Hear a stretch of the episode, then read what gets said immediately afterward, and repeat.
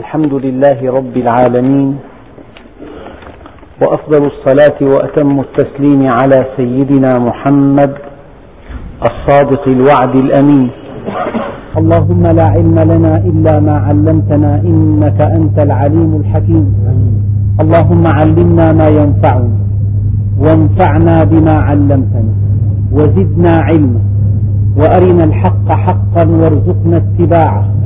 وأرنا الباطل باطلا وارزقنا اجتنابه.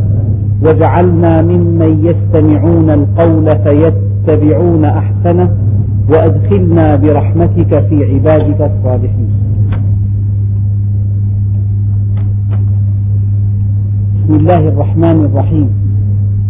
أيها الإخوة المؤمنون مع الدرس الخامس السادس من سورة الإسراء وصلنا في الدرس الماضي إلى قوله تعالى أفأصفاكم ربكم بالبنين واتخذ من الملائكة إناثا؟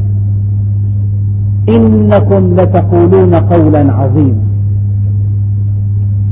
أفأصفاكم هذه الهمزة للاستفهام الإنكاري. قد يقول لك قائل أنت فعلت هذا؟ تقول له أنا فعلت هذا. هذه الصيغة صيغة استفهام. لكن الاستفهام في علم البلاغة يخرج عن حقيقته إلى جوازات كثيرة منها الإنكار. فالله سبحانه وتعالى حينما قال أفأصفاكم أي ينكر على المشركين هذه المقولة أو هذا التوهم أو هذا الاعتقاد. أفأصفاكم ربكم بالبنين واتخذ من الملائكة إناثا إن المشركين يزعمون أن الله سبحانه وتعالى اتخذ الملائكة بناتا. هم لهم الذكور ولله البنات. نسبوا لله ما يكرهون. أيعقل أن يكون الأمر كله لله وأن يكون هو الواحد الأحد وأنه لا إله إلا الله وأن تختصوا أنتم بالبنين وتكرهون البنات وعلامة كره البنات في الجاهلية أنهم كانوا يئدون الفتاة وهي صغيرة. الحقيقة قد لا يقول الآن أحد مثل هذه المقولة. أن البنات أن الملائكة بنات الله. وأن الذكور لنا. لكن الله عز وجل كثيرا في القرآن الكريم ما يذكر جزءا ويريد به الكل. بمعنى أنك إذا نسبت شيئا تكرهه إلى الله عز وجل. إن هذه المقولة مقولة عظيمة.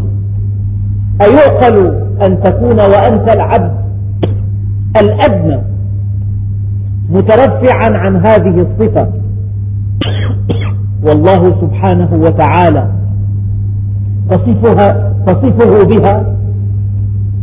أنت مترفع عن الظلم وتنسب الظلم إلى الله عز وجل. أنت تترفع عن هذه الصفة وتنعتها وتصفها الله عز وجل. إذا ليس المقصود أن تقول الملائكة بنات الله وأن الذكور لنا.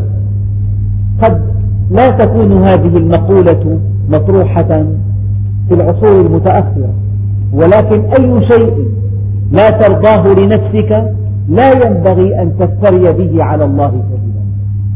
لا تقل الله كذا وكذا من دون علم.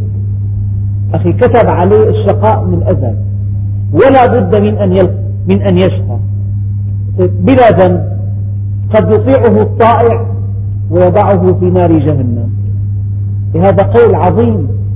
إذا قلت هذا القول وكأنك بهذا نسبت الظلم إلى الله فإن هذه المقولة لا ينبغي أن تقولها. لذلك قال الله تعالى فاسألوا أهل الذكر إن كنتم لا تعلمون. لا تقل كلاما لست متأكدا منه. تثبت من كل شيء آه، تعزوه إلى الله عز وجل. أفأصفاكم ربكم بالبنين؟ واتخذ من الملائكة إناثا؟ أنتم العباد. أنتم أعطاكم البنين وهم في الدرجة الأولى وأخذ هو البنات. اللاتي لا تحبونهم. أيعقل هذا؟ قال الله تعالى إنكم لتقولون قولا عظيما. كيف هذا القول العظيم؟ لأنك إذا وصفت الله عز وجل بوصف لا يليق به فجعلت هذا المستمع ينفر أو يبتعد أو لا يلتفت أو لا يقبل قطعته عن مولاه. يعني أعظم جريمة تقترفها أن تبعد الناس عن الله عز وجل. وأعظم عمل تفعله في الدنيا أن تقرب الناس إلى الله عز وجل. يا رب إنك تعلم أني أحبك. وأحب من يحبك. فكيف أحببك إلى خلقك؟ قال يا داود ذكرهم بآلائي ونعمائي وبلائي. أخي يضل من يشاء. الله ضل فلان. أنت مالك متأكد من المعنى هذا؟ الله عز وجل إذا عزي الضلال إليه فهو الضلال الجزائي المبني المبني على ضلال اختياري. والدليل قوله تعالى فلما زاغوا أزاغ الله قلوبهم. يعني إذا قرأت القرآن وحدك من دون أن تسمع تفسيره من الذين آتاهم الله فهم كتاب الله فهذا خطأ كبير. قد تقول يضل من يشاء. الله عز وجل جعل هذه الآية موجزة. قال إن الله لا يهدي كيد الخائنين لا يهدي القوم الظالمين لا يهدي القوم الفاسقين. الله بين وفصل في آيات أخرى من هؤلاء الذين لا يهديهم. لا يهدي فاسقا ولا يهدي ظالما ولا يهدي خائنا ولا يهدي كذابا. فإذا قال الله عز وجل إن الله يهدي من يشاء ويضل من يشاء. هذه آية مفصلة في آيات أخرى. إذا قال الله عز وجل والله خلقكم وما تعملون هي آية هذا سياق معين. قال قال أتعبدون ما تنحتون؟ والله خلقكم وما تعملون خلقكم مع هذه الأصنام التي تنحتونها. إذا من قال بالقرآن برأيه فليتبوأ مقعده من النار. كان بعض بعض بعض أصحاب رسول الله إذا قالوا في القرآن قالوا إن أصبنا فمن الله وإن أخطأنا فمن أنفسنا. كلام الله. فلذلك إنكم لتقولون قولا عظيما. الله عز وجل كلمة يضل من يشاء مفصلة في آيات كثيرة. في شيء آخر. إذا أضل الله الإنسان فإنه يضله عن شركائه لا يضله عن ذاته. قد يتوهم الإنسان أن زيدا من الناس بيده مصيره أو بيده رزقه أو بيده خيره وشره. عندئذ الله سبحانه وتعالى يجعل هذا الإنسان الذي وضعت كل آمالك عليه يخيب ظنك. بمعنى أن الله قد أضلك عنه. إن الله عز وجل يضل عن شركائه ولا يضل عن ذاته. هذا معنى قوله تعالى يضل من يشاء. فإذا أخذت الآيات أخذا سريعا من دون تبصر من دون فهم من دون تعمق وظننت أن الله خلقه ليضلك. لا إلا من رحم ربك ولذلك خلقهم خلقهم ليرحمهم. علة الخلق وما خلقت الإنس والجن, الإنس والجن إلا ليعبدون. لعلة العبادة. والعبادة طاعة طوعية تسبقها معرفة يقينية وتنتهي بسعادة أبدية. علة الخلق بنص القرآن الكريم العبادة أي الإقبال الاستغراق. فلذلك الإنسان لا يحق له أن يقول على الله قولا عظيما. إذا عزي الضلال إلى الله فهذا هو الضلال الجزائي المبني على الضلال الاختياري. آيات أخرى توضح ذلك. فلما زاغوا أزاغ الله قلوبهم. فأما ثمود فهديناهم فاستحبوا العمى على الهدى الإنسان مخير. لذلك ليس المقصود بهذه الآية. يعني أفأصفاكم ربكم بالبنين واتخذ من الملائكة إناثا إنكم لتقولون قولا عظيما. ليس المقصود من هذه الآية هذا الكلام بالذات حصرا. لو أن الله عز وجل قال أو حينما قال الله عز وجل ولا تقل لهما أف. باللغة معنى أف يعني أن يصدر منك نفس بصوت مرتفع وهو يعني التضجر فهل المقصود بهذه الآية أن الله عز وجل نهاك عن كلمة أف فقط؟ إذا ظننت أن الله عز وجل نهاك عن كلمة أف فقط فهذا هو مدلول لغوي فقط. ولكن للآية حكما شرعيا والحكم الشرعي هو أن كل شيء تستاء منه الأم والأب. لو أنك خبطت الباب بوجههما لو أنك شددت النظر إليهما لو أنك قصوت معهما في الكلام الحكم الشرعي بهذه الآية أي شيء صغر أم كبر يؤدي إلى إساءة للأم والأب محرم بنص هذه الآية مع أن الآية تقول ولا تقل لهما أف. هذا من علم الأصول. ليس المقصود أف المقصود كل شيء كل قول كل عمل كل فعل كل تصرف يؤدي إلى إلى مساءة الأم والأب. هذه الآية أيضا. لا لا أسمع ولم أسمع في هذا العصر من يقول إن الله عز وجل اصطفى له البنات وأعطانا البنين. هذا قاله الكفار في عهد النبي عليه الصلاة والسلام. ورد الله عليهم أفأصفاكم ربكم بالبنين واتخذ من الملائكة إناثا؟ إنكم لتقولون قولا عظيما. ولكن المقصود أنه لا تفتري على الله كذبا. لا تقل الله كذا وكذا وأنت لا تعرف ذلك. لا تنسب شيئا إلى الله عز وجل أنت تترفع عنه. القاذف في اليم مكتوفا وقال له إياك إياك أن تبتل بالماء. مستحيل. لذلك الله عز وجل قال وقال الذين أشركوا لو شاء الله ما أشركنا ولا آباؤنا ولا حرمنا من شيء كذلك كذب الذين من قبلهم حتى ذاقوا بأسنا. قل هل عندكم من علم فتخرجوه لنا؟ إن تتبعون إلا الظن وإن أنتم إلا تخرصون. إذا أن تقول الله خلقني هكذا لا أصلي هكذا يريد الله عز وجل أن, أن تعزو تقصيرك إلى الله عز وجل هذا افتراء على الله.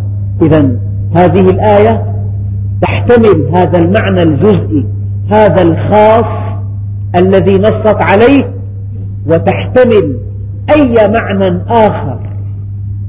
يعزى إلى الله عز وجل الله سبحانه وتعالى منزه عنه. منزه عنه. وإذا فعلوا فاحشة قالوا إن الله أمرنا بها. قل إن الله لا يأمر بالفحشاء. أتقولون على الله ما لا تعلمون؟ الآن يقول لك أخي والله هيك الله قدر علي. لماذا تعصي الله؟ أخي هي طاسات معدودة أماكن محدودة. لا تعترض تنطرد هذا كلام جهل. أن تنسب المعصية وشرب الخمر وكل إلى الله هو قدر عليه. ما لك حيلة إطلاقا أنت؟ هذه دائرة الاختيار. من حمل معصيته من حمل ذنبه على الله فقد فجر. من حمل ذنبه على الله فقد فجر. لو أن الله عز وجل أجبر عباده على الطاعة لبطل الثواب. ولو أجبرهم على المعصية لبطل العقاب. إن الله أمر عباده تخييرا ونهاهم تحذيرا وكلف يسيرا ولم يكلف عسيرا وأعطى على القليل كثيرا. إذا قصرت في شيء وجاءت النتائج غير مرضية تقول هذا من فعل الله هو من فعل الله. هذه كلمة حق أريد بها باطل لكنك مقصر وسوف تحاسب على تقصيرك. ما من شيء يقع إلا بأمر الله ولكن أمر الله متعلق بشرعه وشرعه نهاك عن هذا الأمر. ما دام هناك نهي فأنت مذنب وسوف تحاسب. أما كل ما قصرنا كل ما ارتكبنا مخالفات تعزى إلى الله عز وجل ببساطة إنكم لتقولون قولا عظيما. يعني أيعقل أن تتهم أبا حريصا حرصا بالغا على أن يعلم ابنه أنه منع ابنه بالقوة من المدرسة. مستحيل. لا يعقل أن يوصف أب بذلك. ولا سيما إذا كان حريصا على تعليم أولاده. منعه بالقوة؟ ولقد صرفنا في هذا القرآن ليذكروا وما يزيدهم إلا نفورا. آه، الآية أفأصفاكم الله عز وجل يخاطب كفار يخاطب كفار قريش. أفأصفاكم الآية الثانية ولقد صرفنا في هذا القرآن ليذكروا. انتقلت صيغة التكلم من المخاطبة إلى الغيبة. قال علماء البلاغة هذا اسمه التفات ومعنى الالتفات أن هؤلاء المشركين ليسوا جديرين أن يخاطبوا. لذلك تركهم الله عز وجل وأخبر عنهم ولقد صرفنا في هذا القرآن ليذكروا ما معنى صرفنا؟ صرف الشيء بمعنى قلبه. يعني الله عز وجل نوع في هذا في هذا القرآن الكريم ألوان الخطاب. جعل التقرير وجعل التصوير وجعل القصة وجعل المثل وجعل الوعد وجعل الوعيد وجعل الأمر وجعل النهي وجعل التخويف وجعل التبشير وجعل الإنذار وجعل الأخبار وسرد الآيات وتعداد النعم وتعداد النقم ألوان ملون. تارة يأتي بالمثل وتارة يأتي بقصة وتارة يأتي بالوعد.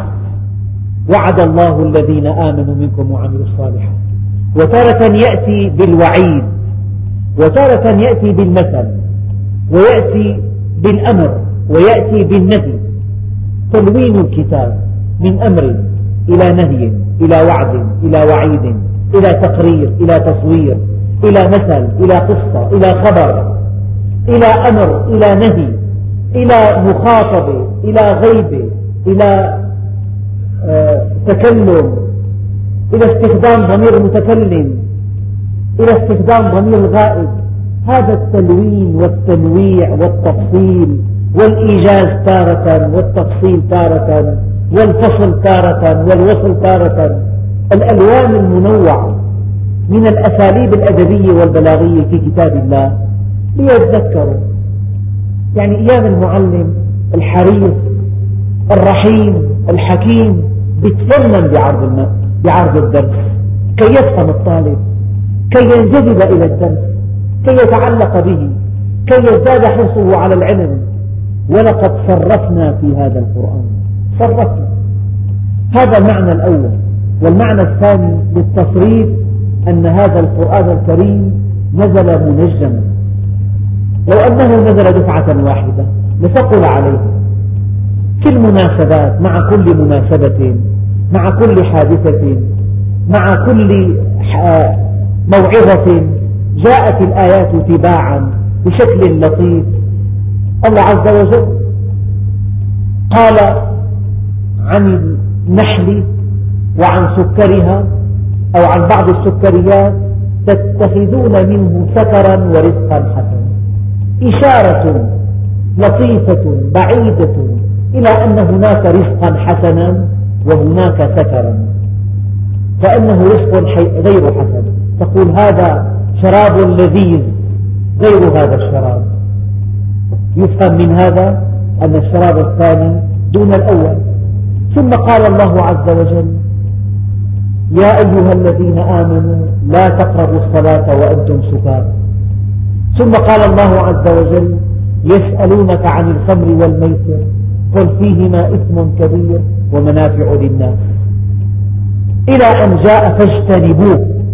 جاء التحريم تدريجيا رحمة ولطفا وحكمة وعطفا. لذلك ولقد صرفنا في هذا القرآن. تلوين. تأتي قصة يوسف. صفحات كثيرة. من أجل أن تؤكد حقيقة واحدة. والله غالب على أمره ولكن أكثر الناس لا يعلمون. في آيات أخرى فاعلم أنه لا إله إلا الله. آية تقريرية موجزة. أحيانا تأتي صورة وبئر معطلة وقصر مشيد. مثل الذين ينفقون أموالهم في سبيل الله كمثل حبة أنبتت سبع سنابل. في كل سنبلة مئة حبة. مثل تشبيه كالتنويع بين المثل والقصة والتقرير والتصوير والأمر والنهي والوعد والوعيد والخبر والإنشاء والحظ والاستفهام والنداء والتمني والترجي.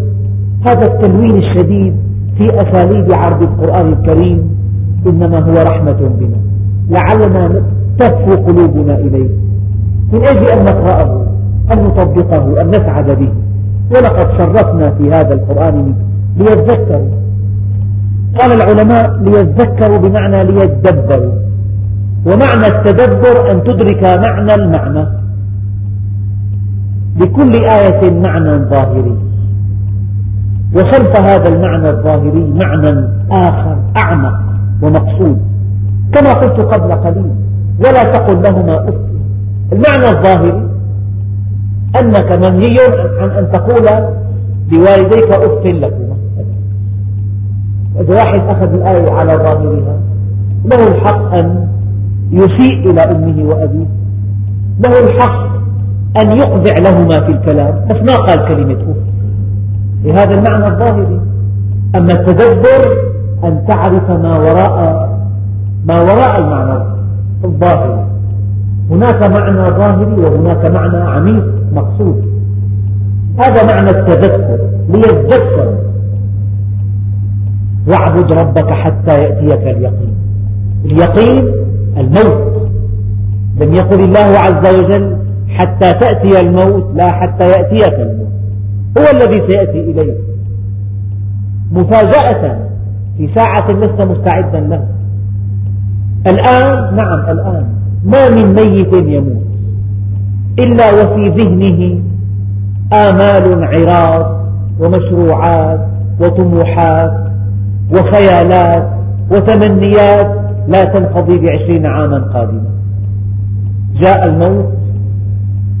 لا تقول في مشغول ما في ميت راح إلا كان مشغول. ما في إنسان توفي إلا في عليه قائمة أعمال. ما انتهي ما انتهي لذلك اشتغل بذكر الله. اعتذر ذكر الأغاني والغزل اشتغل بذكر الله. لا تنسى ذكر الله. يا أيها الذين آمنوا اذكروا الله ذكرا كثيرا. محال أن تذكره ولا يذيقك طعم القرب. طعم قربه ولقد صرفنا في هذا القرآن ليذكر. اقرأ القرآن. اتأمل بآياته. اسأل عن آياته. احضار مجالس علم فيها تفسيره. تفهم الآيات اعرف مدلولاته أبعادها مؤداها تطبيق العمل. ولقد صرفنا في هذا القرآن ليذكروا وما يزيدهم إلا نفورا. لماذا؟ قال لأن أهل الشرك وأهل النفاق وأهل الأهواء هؤلاء شهواتهم غالية عليهم. هؤلاء اتخذوا إلههم هواهم.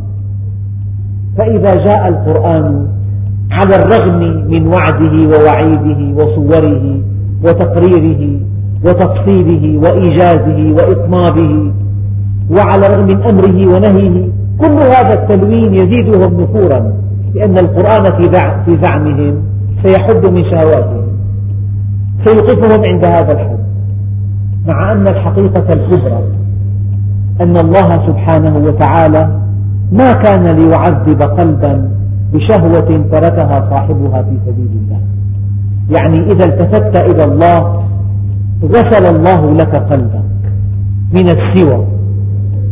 هذه التعلقات وهذه التمزقات وهذه الصراعات وهذا التشعب وهذا التشتت وهذا التبعثر وهذا التعدد وهذه الازدواجية هذه الأمراض كلها أنت معافى منها إذا عرفت الله عز وجل. تتوحد وجهته تكتمل شخصيته يتحدد هدفه تختار لهذا الهدف الوسائل الناجحة الرائعة إن هذا كله يؤكد أنك إذا عرفته عرفت كل شيء. وإن فاتك فاتك كل شيء. ابن آدم اطلبني تجدني فإذا وجدتني وجدت كل شيء وإن فتك فاتك كل شيء وأنا أحب إليك من كل شيء. إذا وما يزيدهم إلا نفورا بمعنى أن أهل الشرك يتوهمون أن في التدين حدا لشهواتهم. أي لو أنك لنأخذ موضوع النساء فقط.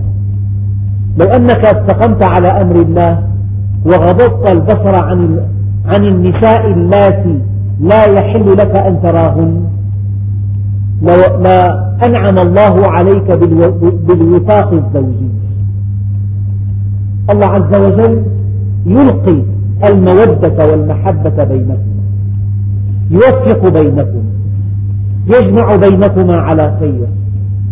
يخرج منكما الكثير الطيب. تحفكما ملائكة الرحمن. هذا البيت مقدس مبارك. فيه وفاق فيه وئام فيه محبة في مؤاثرة في تضحية في هدوء في سكينة.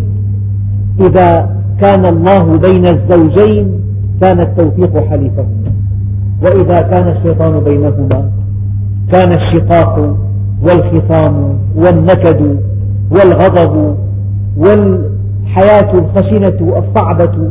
لذلك ومن أعرض عن ذكري فإن له معيشة ضنكا ونحشره يوم القيامة أعمى. ومن يعرض عن ذكر ربه يسلكه عذابا صعبا. إذا واحد أخذ دواء وما أثر بيرفع العياذ طبيب.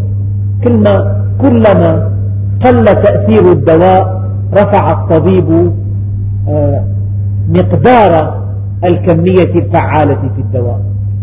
ومن يعرض عن ذكر ربه يسلكه عذابا صعدا لذلك إذا بني الزواج على معصية الله عز وجل تولى الشيطان التفريق بين الزوجين. إذا بني على طاعة الله عز وجل تولى الرحمن التوفيق بينهم. الشيطان يتولى التفريق قال عليه الصلاة والسلام ليس منا من فرق فإذا كان لإنسان دور التفريق فهو شيطان. إن يريد إصلاحا يوفق الله بينهم. توفيق الله للحكام بين بين الزوجين منوط أن يريدا الإصلاح. فإذا أراد الحكم الفراق ما وفق إلى ذلك.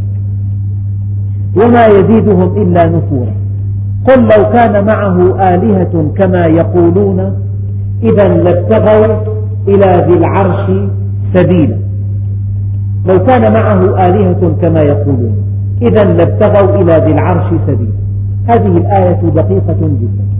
العرب في الجاهلية كانت تعبد أصناما من دون الله وتزعم أن هذه الأصنام تقربها إلى الله زلفى. فالله سبحانه وتعالى يقول هذه الآلهة التي تزعمونها أنها تشاركني في الألوهية. هذه الآلهة بزعمكم إنها تعبدني أيضا. إذا ليست آلهة. فلماذا أنتم أيها المشركون لا تعبدون الله عز وجل وحده من دون أن تشركوا به؟ هذا هو المعنى الأول. قل لو كان معه آلهة كما يقولون كما يزعمون. بالمناسبة كلمة قل كلمة قل لو لو حرف امتناع لامتناع. العملية كلها فرضية. لو جئتني لأكرمتك. أنت لم تأتني وأنا لم أكرمك. فلو تسمى حرف امتناع لامتناع. الله أيضا وتجتهد في بزعمكم إنها أقرب إلى الله منكم. إذا أنتم تتخذونها وسيلة مقربة. ما دامت هذه الآلهة تعبد الله إذا ليست آلهة. هذا كلام متناقض. لأنها تبتغي هي إلى ذي العرش سبيلا. ذو العرش هو الله عز وجل العلي الأعلى. تبتغي إليه سبيلا. إذا هي تعبد مثلكم, مثلكم. إذا ليست آلهة هي. هذا المعنى الأول. المعنى الثاني قل لو كان معه آلهة كما يقولون. إذا لابتغوا إلى ذي العرش سبيلا. لو كانوا فعلا آلهة كانوا تنازعوا كانوا أرادوا أن يصلوا إلى ذي العرش يحلوا محله وينازعونه هذا العرش. ولو أن في الأرض آلهة إلا الله لفسدتا. يعني المركب له ربان واحد والطائرة لها ربان واحد الثاني احتياط. أما الذي يقودها واحد الذي يقودها في الجو واحد وفي الأرض واحد. فما من البيت أي عمل أي دائرة أي مدرسة أي, أي مجال للعمل لا بد من قائد واحد. لو كان معه آلهة إلا الله لفسدتا فهؤلاء الآلهة المزعومة كلمة لو شيء افتراضي لو أنها حقيقة آلهة لابتغت إلى ذي العرش سبيلا. لاتجهت إليه تنازعه العرش. ولكان خصام ولكان قتال ولكان منازعة ولكان شيء لا يعقل. إذا لا المعنى الأول ولا المعنى الثاني وقع. العملية كلها افتراضية لكنها مناقشة علمية لهؤلاء الذين يزعمون أن مع الله آلهة أخرى. في الآية الماضية فاتني التعليق على فعل صرفنا. في عنا باللغة صرف وصرف. قطع وقطع.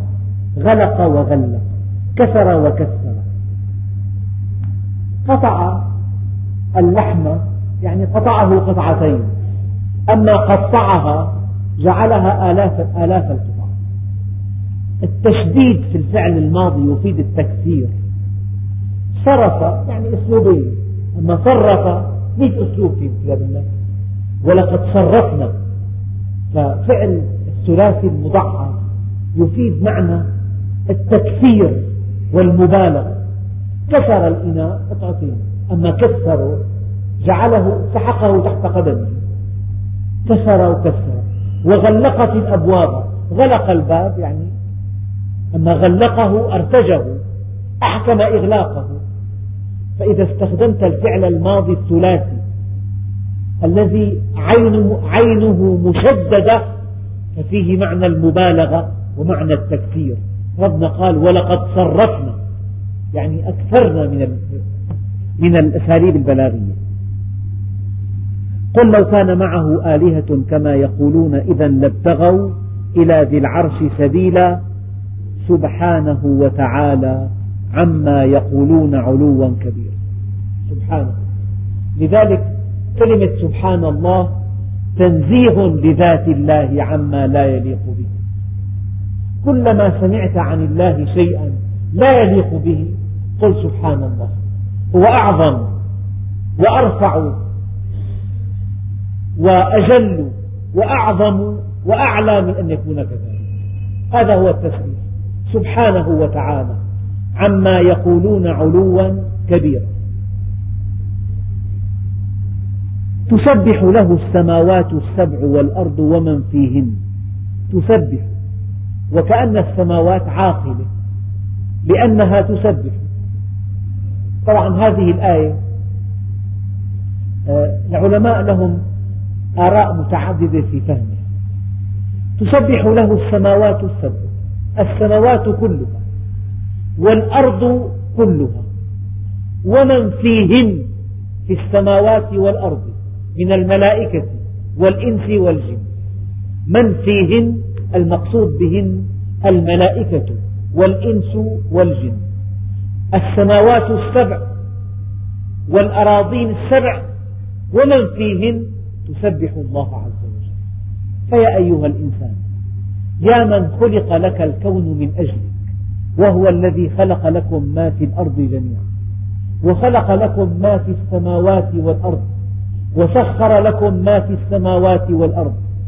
الكون كله يسبح الله وقد سخر من أجلك.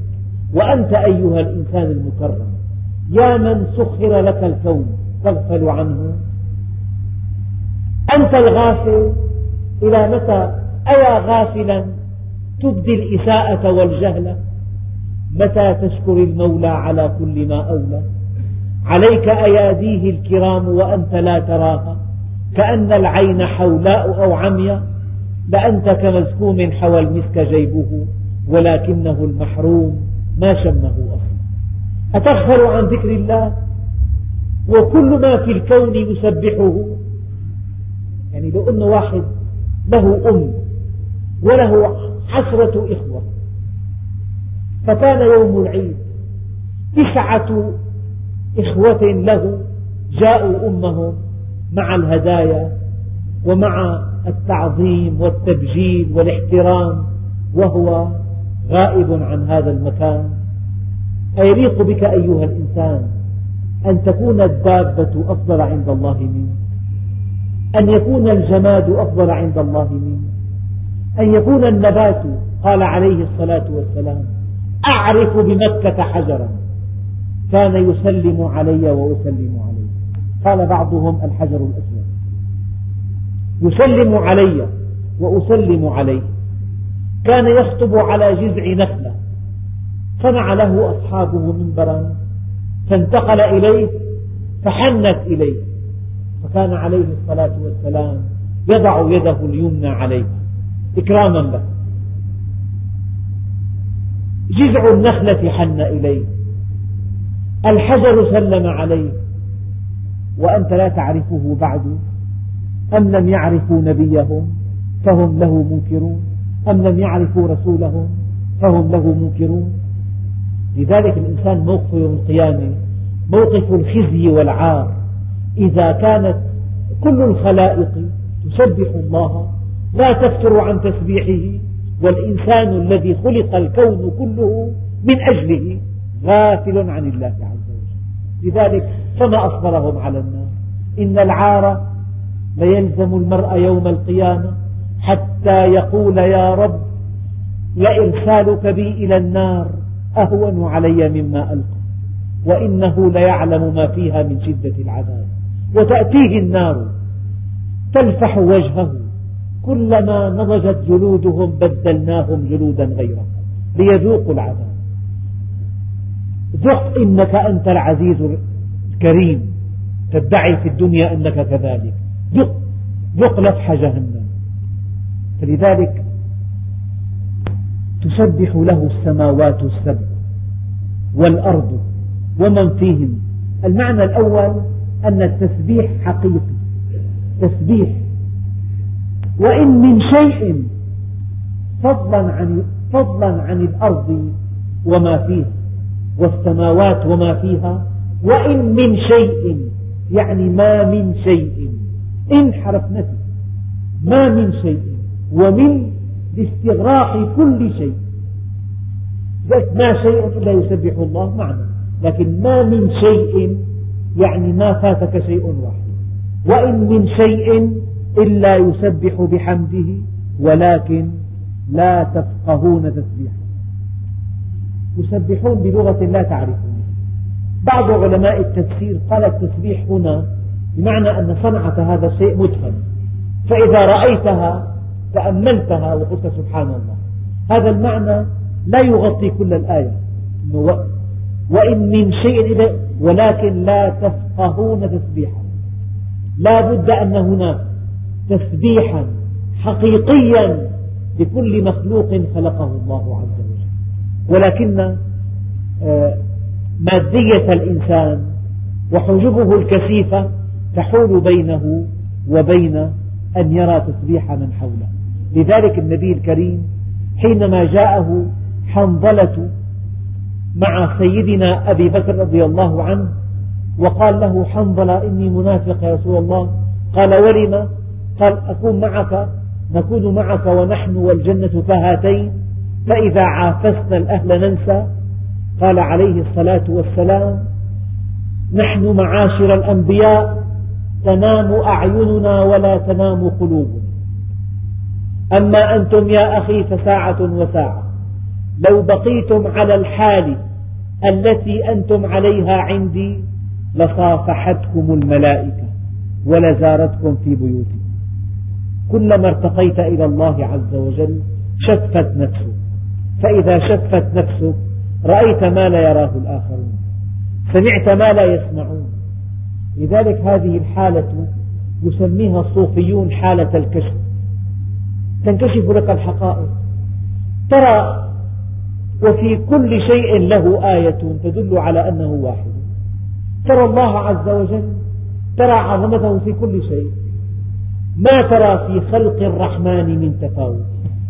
أي شيء تقع عينك عليه تراه يسبح الله عز وجل.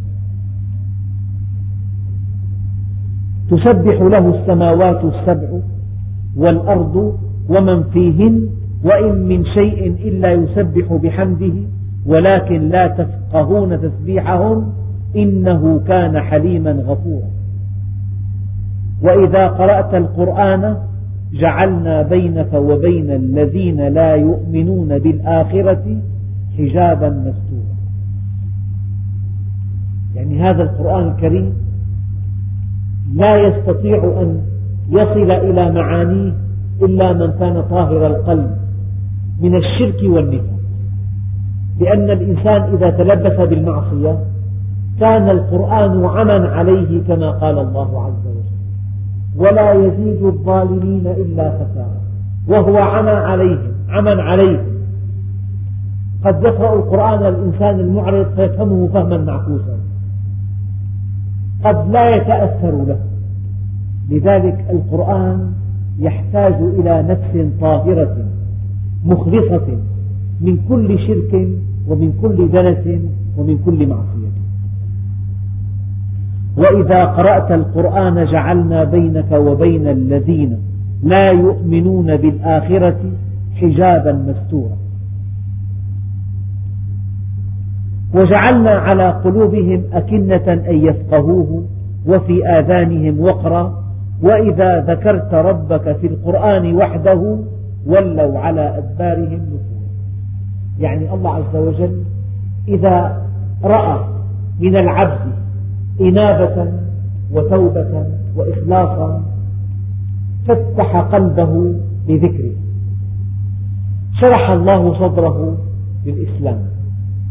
أما إذا رأى في قلبه شهوة وفي سلوكه نفاقا وفي عمله رياء, رياء وأن له مطالب أرضية وأن الدنيا أكبر همه ومبلغ علمه كان بعيدا عن كتاب الله بعد الأرض عن السماء.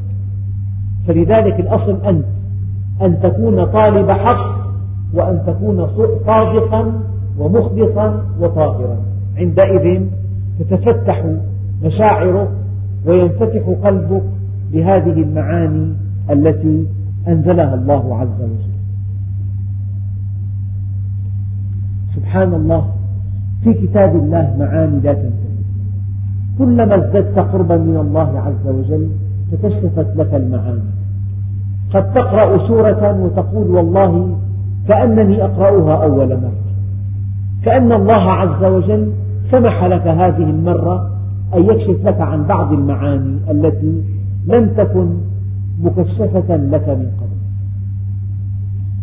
وإذا قرأت القرآن جعلنا بينك وبين الذين لا يؤمنون بالآخرة حجابا مستورا. قال يا قوم يعني إذا آتاني الله أرأيتم إن آتاني الله رحمة فعميت عليكم. هذه الرحمة التي آتاها الله أنبياءه وأحبابه عميت على بعض الناس. لذلك المؤمن في نفسه شعور بالغنى لأنه عرف الله عز وجل. يرضيه من الدنيا كل شيء. لكن أهل الدنيا لا ترضيهم إلا الدنيا. فإذا زالت عنهم أو نقصت أو قلت انهارت نفوسهم وتمزق. وإذا قرأت القرآن جعلنا بينك وبين الذين لا يؤمنون بالآخرة حجابا مستورا وجعلنا على قلوبهم أكنة. كأنه على القلب سد. وجعلنا من بين أيديهم سدا ومن خلفهم سدا فهم لا يفقهون. فأغشيناهم فهم لا يبصرون. النبي عليه الصلاة والسلام كان مع صاحبه الصديق في غار حراء. وقعت عين بعض المشركين على سيدنا الصديق فقال لقد رأوني. قال يا أبا بكر ألم تسمع قوله تعالى وتراهم ينظرون إليك وهم لا يبصرون وجعلنا من بين أيديهم سدا. في السيرة النبوية قصص كثيرة.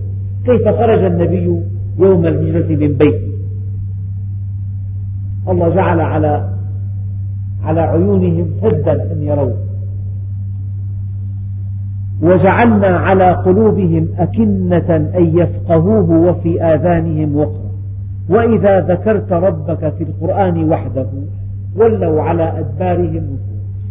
يعني إذا الأمور عزوت إلى الله إذا قلت لا إله إلا الله لا معز إلا الله لا مذل إلا الله لا معصي إلا الله لا مانع إلا الله بيده الخلق والأمر إليه يرجع الأمر كله. هو كل شيء ألا كل شيء ما خلا الله باطل؟ وكل نعيم لا محالة زائل؟ إذا فعلت ذلك ولوا على أدبارهم نفورا. أما إذا أشركت وقلت زيد وعبيد وفلان وعلان وفلان بيده هذا وفلان بيده هذا وهذه تحل عند هذا وهذه مفتاحها هذا إذا بدأ الشرك ينساب من شفتيك تجمع الناس حولك وأصغوا إليك وتعاطفوا معك فإذا ذكرت الله وحده ولوا على أدبارهم نفورا. لذلك إذا أردت أن ينفض عنك من لا ترجو منه هدى اذكر الله وحده. هذا الذي في قلبه شرك وفي قلبه نفاق لا يحتمل أن يذكر الله وحده. وإذا ذكرت الله وحده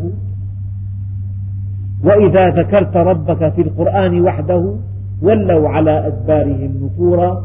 نحن أعلم بما يستمعون به إذ يستمعون إليك وإذ هم نجوى. إذ يقول الظالمون إن تتبعون إلا رجلا مسحورا. يعني في ندواتهم في خلواتهم في لقاءاتهم في سهراتهم في نزهاتهم. إذا جاء ذكر المؤمنين ذكر النبي الكريم هذا رجل مسحور إن تتبعون إلا رجلا مسحورا يعني تأتيه الشياطين. يهذي يقول كلاما غير معقول. قالوا مجنون قالوا ساحر قالوا شاعر قالوا كاهن. اتهموه بالكهانة وبالسحر وبالشعر وب... والله سبحانه وتعالى برأه نون والقلم وما يسطرون. ما أنت بنعمة ربك بمجنون. أيام الإنسان بكل أقرباء من أهل الدنيا. يعني رأوه مستقيما ورعا حريصا على دينه. يقول هذه حرام وهذه حرام. هذه لا تجوز. هذه أخاف الله رب العالمين. قد يسخرون منه. وقد ينعتونه ببعض النعوت بالجمود بالقوقعة بالتزمت لا تعرف الحياة أنت جامد. افرح بهذه التهم هذه أوسمة شرف. هذه أوسمة شرف لك. ولا تسعى لإرضائهم. إرضاؤهم لا يجدي. نحن أعلم بما يستمعون به إذ يستمعون إليك. النبي الكريم دخل إلى مجالسهم وتلا عليهم بعض الآيات القرآنية. فلما خرج تحاوروا وتناقشوا واختلفوا واتهموه بأنه ساحر وأنه مجنون وأنه شاعر وأنه كاهن وقالوا إن تتبعون إلا رجلا مسحورا. هذا مسحور.